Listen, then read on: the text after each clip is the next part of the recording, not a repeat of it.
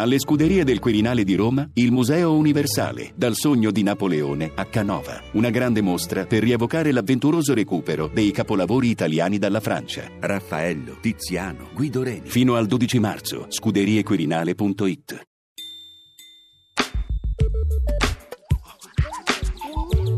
L'arca di Natale.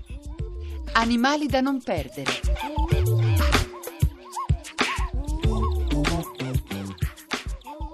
Le cicogne non sono tutte bianche, hanno anche una cicogna scura, la cicogna nera, che gli scienziati chiamano cicogna nigra. In Italia è molto rara, nidifica per lo più in Piemonte e in Basilicata e rane e pesci sono il suo cibo preferito.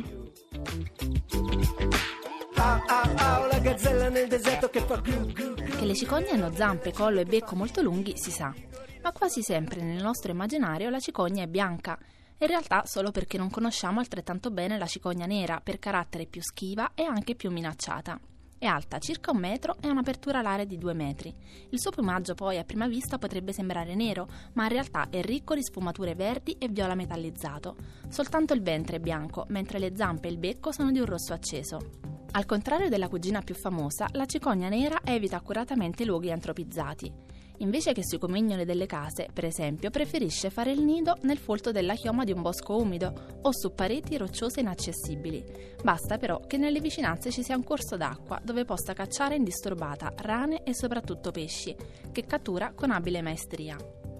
Attende immobile sull'argine del fiume, si fa ombra con le sue ali sulla superficie dell'acqua e poi cattura la preda con il becco con un colpo fulmineo.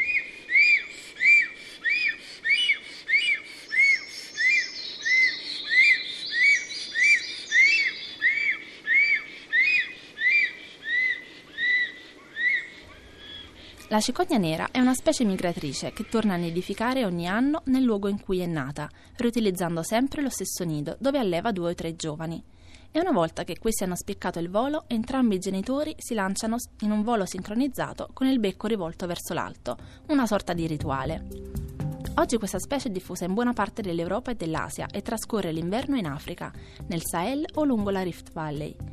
In Italia invece le sue tracce si perdono nel passato ma dal 1994 è tornata a nidificare in Piemonte e pian piano poi ha riconquistato altre regioni della penisola, dalla Basilicata alla Calabria fino a Puglia, Lazio e Campania. Oggi ci sono circa una dozzina di coppie nidificanti in tutto il territorio italiano e già mostrano le prime differenze. Le coppie del nord nidificano sugli alberi, in boschi o foreste vicine a zone umide, come nel resto d'Europa. Al sud invece costruiscono i loro nidi su pareti rocciose, proprio come in Spagna e in Grecia. Ma quanto rischia la cicogna nera?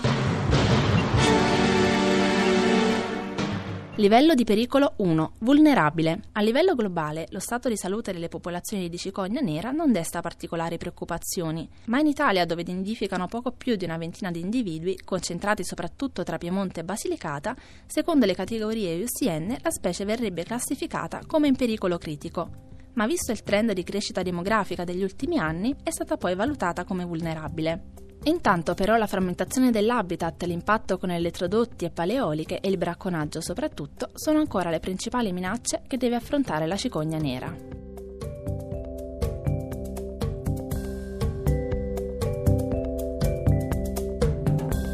L'arca di Natale. Francesca Buoninconti ha raccontato La cicogna nera